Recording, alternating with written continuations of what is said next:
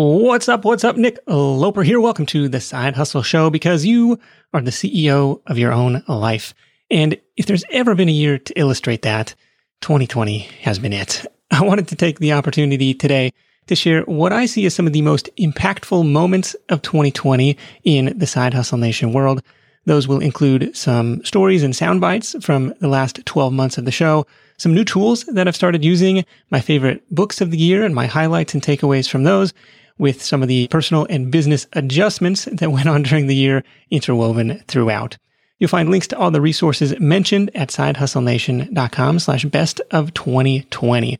Now, to stay up to date with all the ways you can make 2021 your most prosperous year yet, I want to invite you to join the 70,000 or so people who welcome a little hustle in their inboxes every week. That is free for you at sidehustlenation.com slash join. Plus comes with members only access to hundreds of behind the scenes bonus files I've created over the years. So once again, sidehustlenation.com slash join, or you can text the code hustle on to 33444. I want to start this one off on the topic of idea generation because this is where so many people get stuck or have a hard time. Of course, there are hundreds of side hustle ideas in the Side Hustle Show archives and in posts like the one you'll find at sidehustlenation.com slash ideas. But the interesting thing is when I ask guests how they came up with their idea, very few of them have ever said, well, I Googled side hustle ideas and I scrolled down to number 46 on the list Instead, it's usually a combination of other factors or other inspiration. So where do ideas come from? Or maybe what's a more reliable way to generate them? A common way is to look at your existing skills, your existing interests, your existing passions, but at least one guest advised strongly against going down the passion route. Number one for me is I avoid things that people are passionate about. That's the number one question. Is anybody passionate about doing this? Because if there's a lot of people who are passionate about it, then there's probably a lot of high, there's a high level of participation and the odds of success are probably a little bit lower. This would be like starting uh, teaching yoga or something. Exactly, right. The things that are fun, the things that people are kind of hobby, hobby oriented, restaurants, brewing beer, things that are fun. And those are the things that if other people are kind of having fun doing that, they're maybe not going to make wise business decisions. They're going to undervalue their time. Those aren't the kind of people that I want to compete with if I'm starting a business. That was Nick Huber from sweatystartup.com and episode 373 of The Side Hustle Show. And it echoes a line that I highlighted from Guy Raz's How I Built This Book. Quote, customers don't pay for passion, they pay for things they can use. End quote. Guy's book was one of my favorite reads of the year, and I'll share a few more highlights from it later in this episode. But to the idea point again, if not passion, then what? Another of my top books addresses this in detail, and that's Dane Maxwell's Start from Zero. What's cool about Dane's framework is that it completely removes your skills, your experience, your passions from the idea generating equation and instead puts all of that on the customer or prospect to reveal their pains and problems to you. Dane defines business as a customer using a mechanism to get a result. And that's similar to calling a business a problem solving machine, which we've done in the past. But what that means is you need to figure out the results that your customers want and then figure out the best mechanism to deliver that result. I like this a lot because it starts with the customer and what they want rather than an idea you come up with and then try and sell. In Start from Zero, Dane proposes a five question idea extraction framework. These are questions you would ask a potential prospect or potential client, and you can just work these in over the course of a casual conversation. It doesn't have to be an interrogation, but those questions are number one, over the course of the last year, what has been your most persistent and present problem? Number two, how do you currently go about solving that problem? Number three, what happens if you don't solve that problem? Number four, what would your dream solution be? Or if you could wave a magic wand, how would you solve this problem? And number five, would that be worth paying for? And if so, how much? Again, I recommend checking out his book, Start from Zero, for a bit of a different perspective on coming up with ideas, really letting customers or prospects steer the ship. Among my other highlights from Dane include the line, the most important question to ask yourself is, did I build any equity today? We've talked before about an evening shutdown routine in which you catalog what you got done today, what you're grateful for. And this is really just a slight twist on that. Not just Did you cross something off your list? But was that a valuable activity in some way? Did you build any equity? And an important note here is that equity doesn't always mean cash flow. If you think about equity in your house, you can't really access that until you sell or refinance, but it's still worth something. In your side hustle, that could mean creating quality content. That could mean strengthening existing relationships or forging new ones. That could mean delivering an awesome client experience. Those are all equity building activities that compounded over time do often add up to some pretty serious cash flow. Chris Guillebeau in episode 382 phrased it this way. Did I do work that mattered today? Hopefully you can answer yes to that question more days than not. One thing that probably matters to you is marketing your business. The creative ways people come up with to reach their target customers are always some of my favorite segments of the show. For service based entrepreneurs, there are a couple episodes worth revisiting or checking out if you missed them with Helen Pritchard and Joshua Lisec.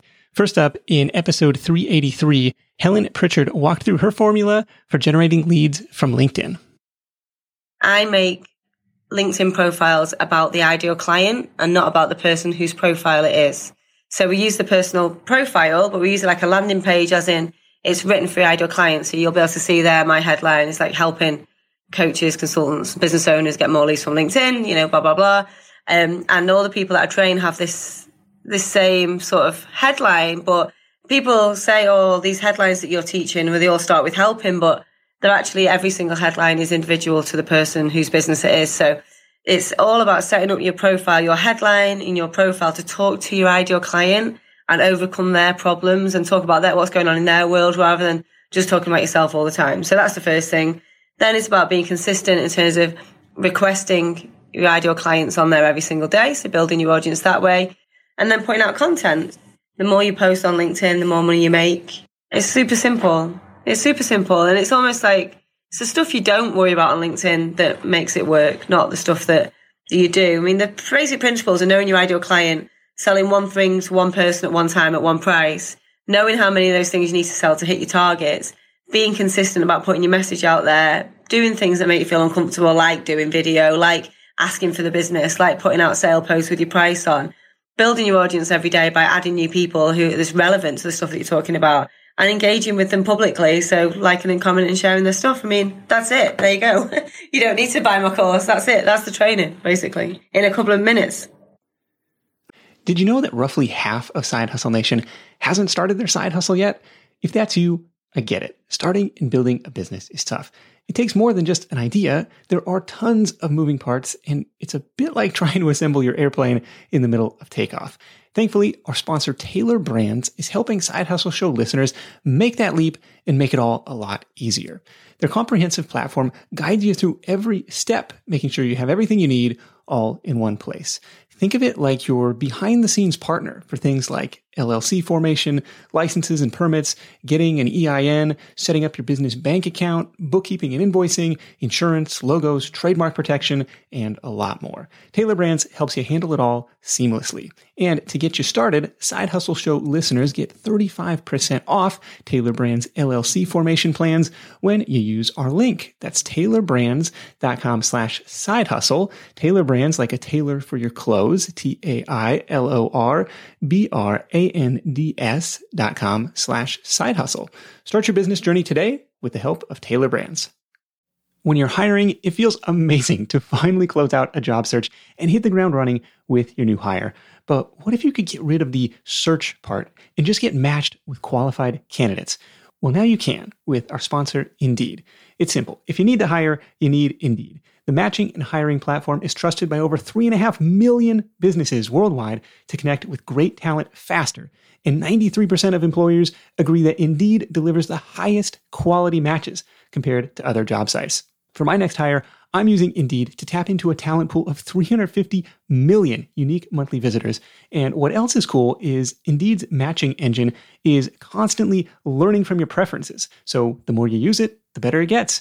And how about this? Side Hustle Show listeners get a $75 sponsored job credit to get your jobs more visibility at indeed.com slash side hustle show.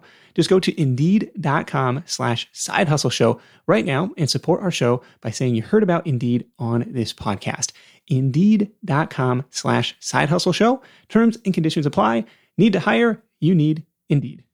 I thought that was a really cool process and got notes from several listeners who were implementing it right away. Again, that was Helen Pritchard in episode 383. A few episodes later, in episode 390, Joshua Lisec shared the creative way he was generating leads from YouTube by essentially targeting the long tail question based keywords that his target customers might be searching for. Then he'd create a video to answer that question, showcase his expertise, and then invite people who watch that video to schedule a call. So I have kind of a multi step process I've used over the last three years or so to get noticed at the top of search results for very competitive keywords. For example, I have one of the top videos for all things related to writing book proposals, which is how you get book deals, traditional book publishing deals. So people who want to become an author traditionally find one of my videos. So let's just take a, a sample there. Let's say I'm writing, I want to, I want to offer my book proposal writing services to get a traditional book deal. So what I do is I use a tool called Keywords Everywhere. It is a very low cost Google Chrome extension that tells you how many searches a month the keyword you just typed into Google gets. What's the competition like? High competition, low competition? And then here's the really cool part. It tells you the suggested keywords or what other keywords people search for. So maybe the one you typed in gets zero searches a month, but then the keywords everywhere box on the side of your Google search results tells you that there's an alternative version that gets a thousand searches a month, 9,000 searches a month. And so that's how I would put together. Here's all of the keywords that relate to the expertise I could talk about. So it's just kind of a sifting process of what do I know about? Put that in a spreadsheet. Next column. What does keywords everywhere tell me that people are actually searching for? And I found that the sweet spot for monthly searches for my business is 100 to 1,000 searches a month.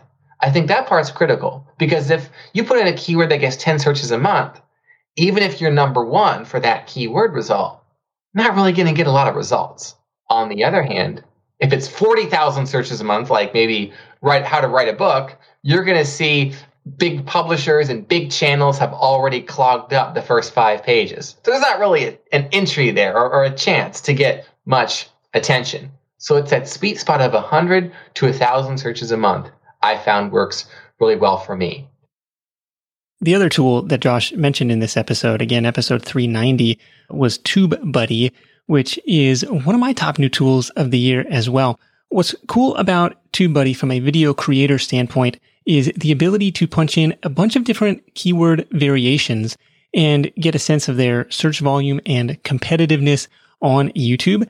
The extension will give you a number score from 1 to 100 on how likely you are to rank a video for each given keyword. So I always end up typing in several different variations, several different options, and just pick the one with the highest number, right? Give yourself the best chance for success.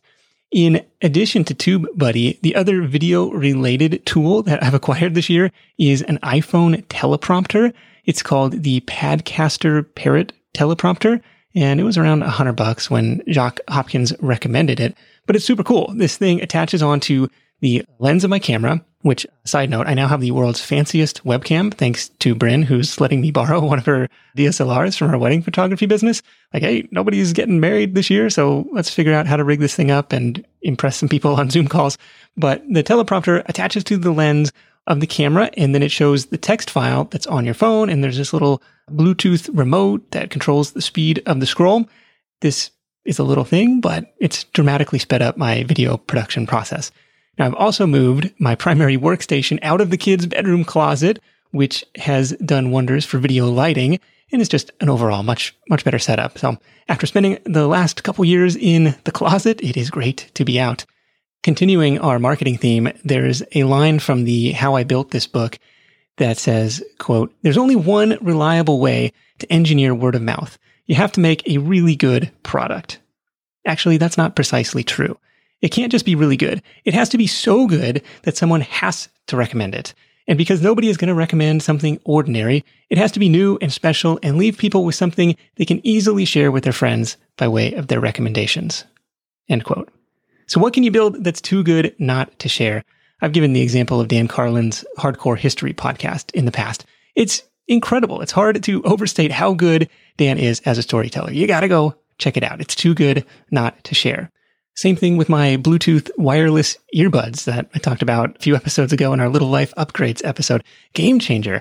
I mean, uh, stretchy jeans. Who knew, right? For guys, but something that's too good not to share. Another one of my favorite tools this year is Canva. Same idea. Like I used to do all sorts of graphic work in PowerPoint. Canva is way better, way easier. So I've been using that for YouTube thumbnails this year and some other graphic stuff from stranger to customer slash user to fan slash evangelist. That's the path that you really want to take your prospects on. And I've felt this way about a bunch of different guests. I mean, I'll tell anybody who will listen about Erica Krupin's Pooper Scooper business, Alex and Healy at Finn versus Finn, what they've been able to build in just the past couple years. Luke from vanwoof.com just a couple weeks ago, we heard about his crazy Etsy business. Nate and Alicia's bra flipping business.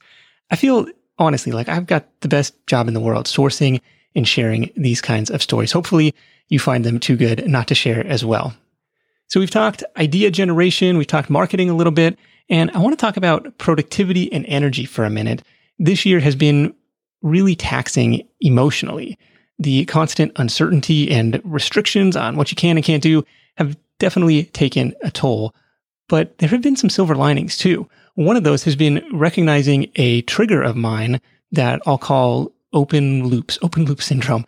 This is where an idea has been planted, but there's no conclusion yet. Like, are we going to go on this trip or not? Should the kids be going to preschool or not? What about this project or this opportunity? For example, I was approached by a filmmaker this fall to produce a feature length documentary about side hustles, which was super flattering, super exciting, right? But it was another open loop decision that had to be made. These occupy a non trivial amount of brain space for me, but recognizing that it's something that does bother me has been helpful in addressing it. Like, hey, what's what's bothering me? I think it's another open loop, and addressing it has usually been in the form of uh, making a decision, yes or no, or punting the idea into Asana, in my case, for a later date, or setting a calendar reminder on a specific date to revisit the question. The other silver lining has been a call it a forced opportunity to reevaluate the 80 20 of the business. What 20% of activities generate 80% of the results? This year, I went from working four days a week to working two days a week, plus some afternoon nap times, quiet times if I'm lucky on the other days. And here's the thing, because that might sound like bragging. When you have a business you love, the four hour work week isn't the goal.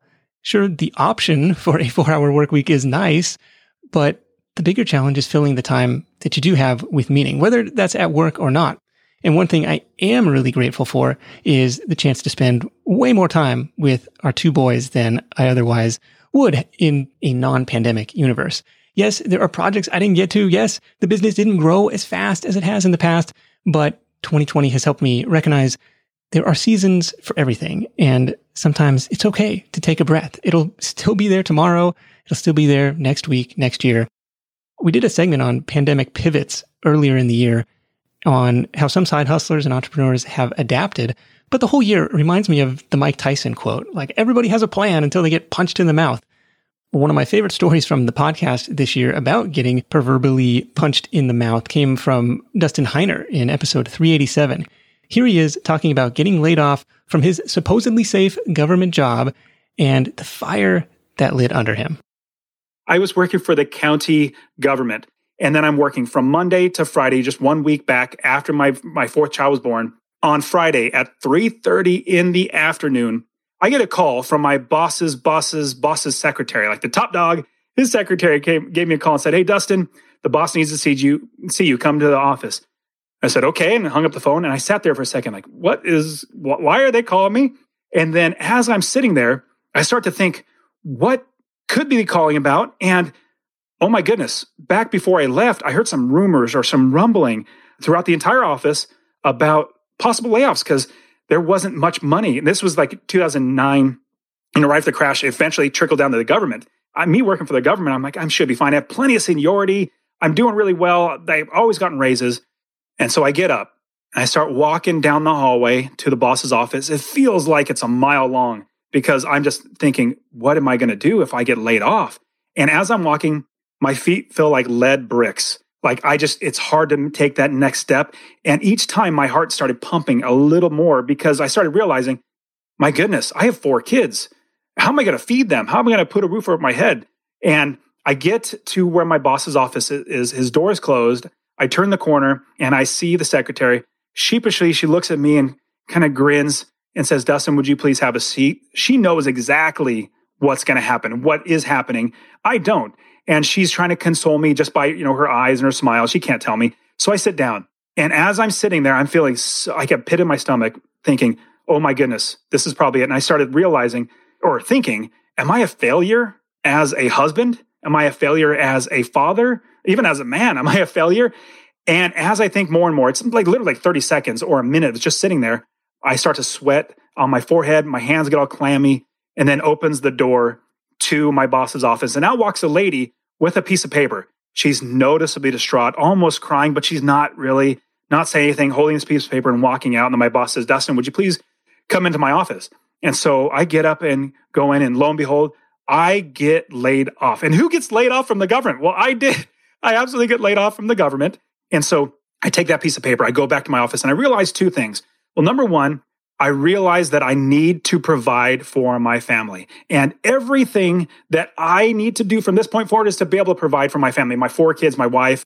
And so I was blessed within maybe like a week later, I was able to find another job in the county because I had a good reputations. So I got that. That was the number that my job was to find a job. And I did that, which is the first goal. The second thing was I needed to never, ever let this happen to me again. Outside forces causing me to not be able to provide for my family. So what I decided to do was that point, what as I'm literally sitting at my desk right after I got laid off, the second thing I realized, I am now an investor.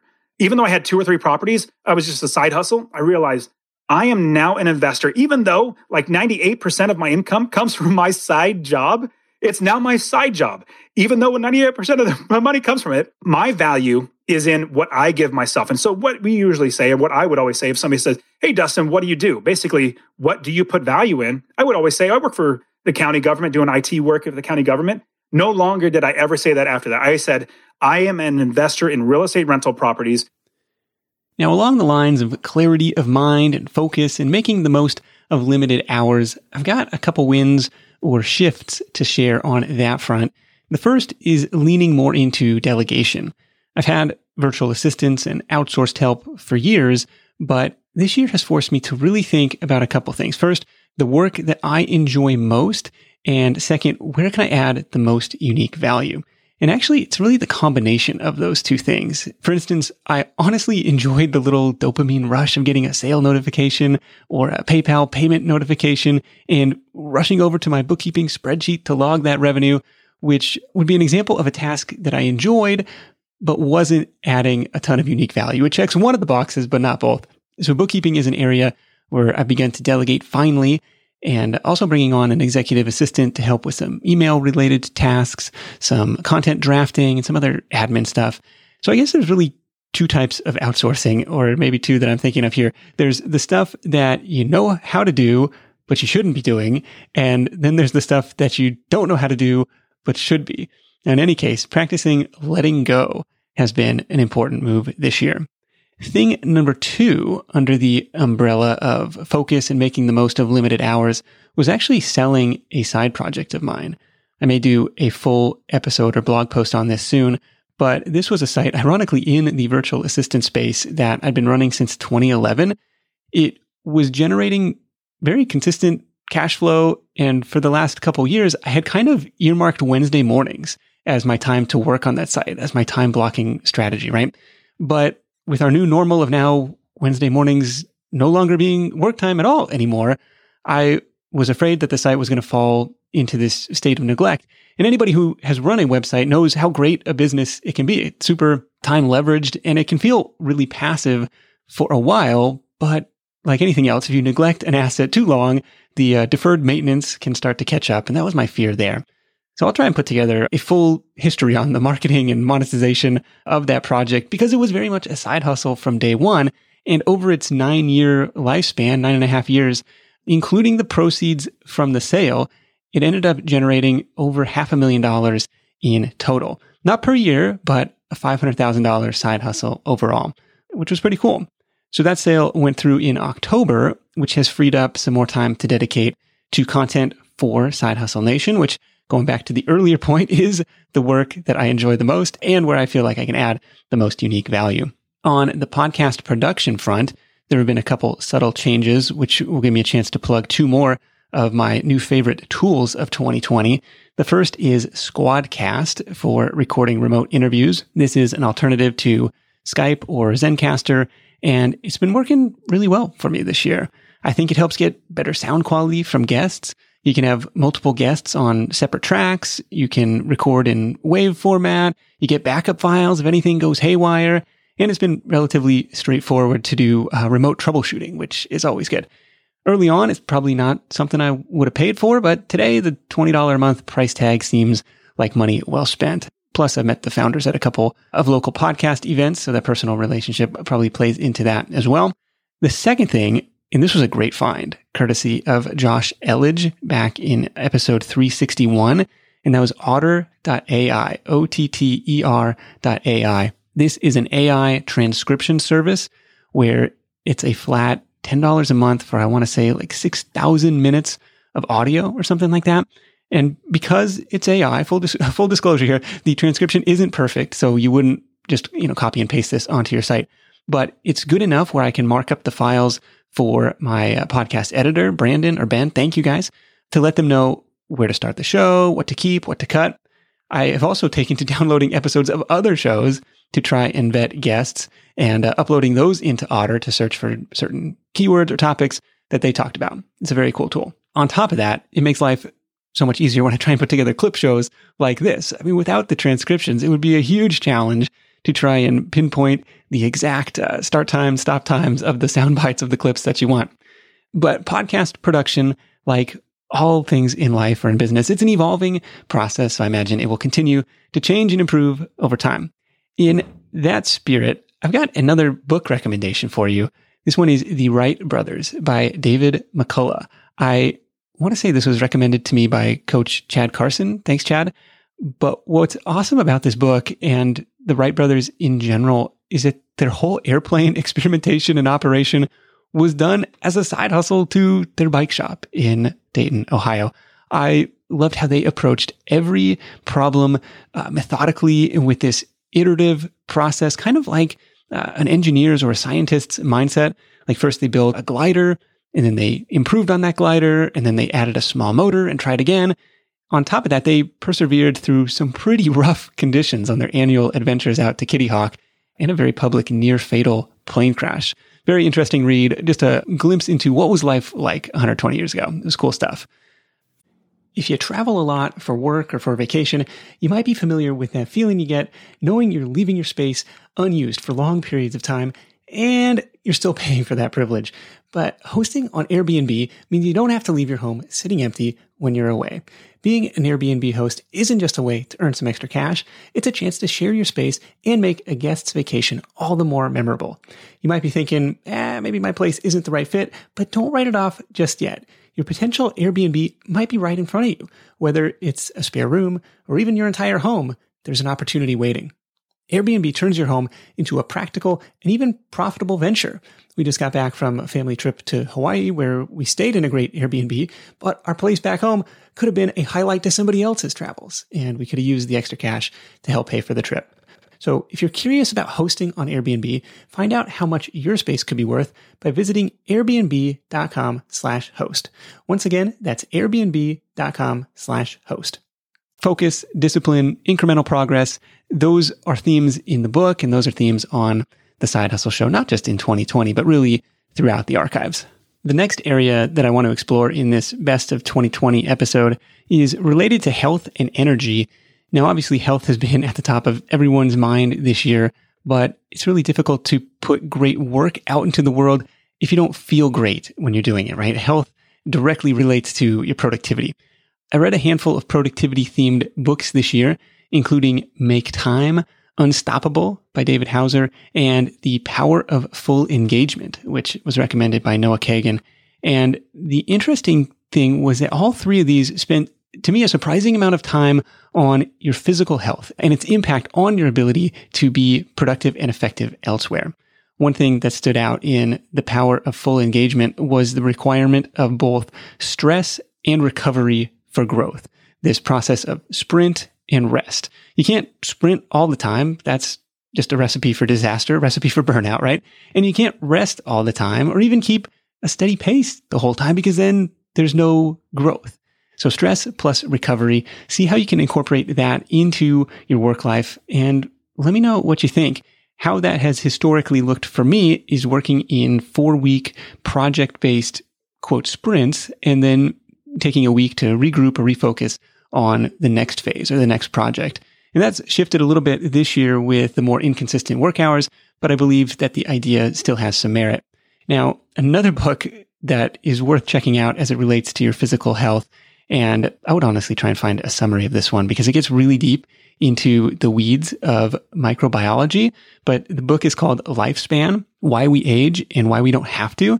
It's written by David Sinclair, a research scientist from Harvard Medical School. This is one of my most interesting reads for the year, even though I'm not sure I was fully able to digest uh, everything in this. But the big idea that I took away was actually really similar to this idea of stress plus recovery. There seems to be, according to the author, tremendous benefit in activating what he called survival circuits for cellular level recovery. Could you stress your body and the cells within it a little bit so that they start to repair themselves without putting them at long-term risk. Now, the jury still seems to be out pending, you know, human clinical trials on how to mimic this effect with supplements, but the author proposed a few ways to do this safely and naturally. And here's the medical disclaimer. Like, you know, do your own due diligence, consult a physician. I'm not a doctor, nor do I play one on the internet. But the recommendations were number one, intermittent fasting. There are a bunch of different protocols for this, but the most popular seems to be the 16-8 strategy where you have an eight hour eating window. For me, that's usually 11 a.m. or noon to around 7 p.m., which then gives you a 16 or 17 hour fasting window overnight and, and then into the morning. I'm really curious where the research ultimately points on this, particularly on the minimum effective dose. Is 12 hours enough? 13 hours? Is 16 hours enough to derive some benefit? Or do you really need to fast for 24 hours or longer to give your body a reset? So that was recommendation number one, intermittent fasting in this book. Recommendation number two was a plant-based diet. Recommendation number three was high intensity workouts or some form of movement on a consistent basis. And the fourth one, this was interesting too, was cold and heat exposure. The author argued that we live our lives in what he called the thermo-neutral zone. And this is the temperature range between, call it 60 and 75 or 60 and 80 degrees Fahrenheit. And he argues like, look, it's not going to kill you to get out of that comfort zone every once in a while, but do it in a, safe or controlled way, like the occasional cold shower or sauna session. So again, that was Lifespan by David Sinclair. We're checking out a summary of it because it is pretty dense. And I think that was the last book on my list for this episode, but I do have a few more to share that I enjoyed this year. So I'll link those up for you at sidehustlenation.com slash best of 2020. The next clip that I want to share with you was geared toward kids, but I think the message is really powerful for quote grown-ups as well. This is Don Wettrick from episode 414. The first thing is that they're producing, not just consuming. There's a lot of kids that would prefer watching other people create Legos online.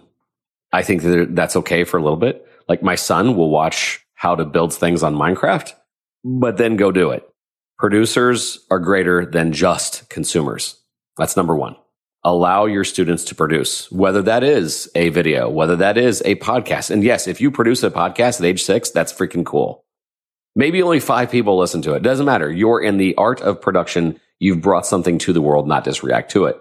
Number two, your curiosities and your passions are enhanced. Remember listening to John Medina. He has some great books out there on his own on basically how to raise children through a neuroscience standpoint. I think it's called Brain Rules and Brain Rules for Baby. But he's talking about him as a child. If he had an interest, his mom went overboard.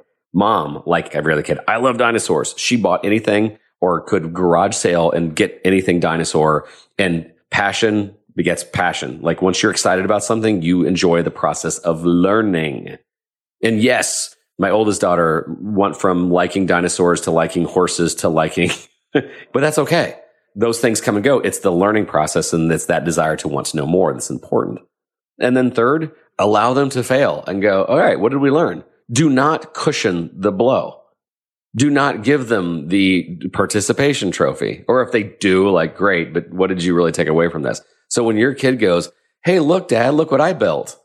Okay. I mean, you don't have to be mean about it, but you're like, okay, it's not bad. What, what needs to be improved? Resist the temptation of saying, Oh, honey, it's perfect. No, it's give honest feedback. Allow them to know that just because done doesn't mean great that it's part of a, a, bigger process. Those three things just really resonate with me at any age. Well, I guess past three or four. Now, allowing failure can be pretty scary, especially as grown-ups.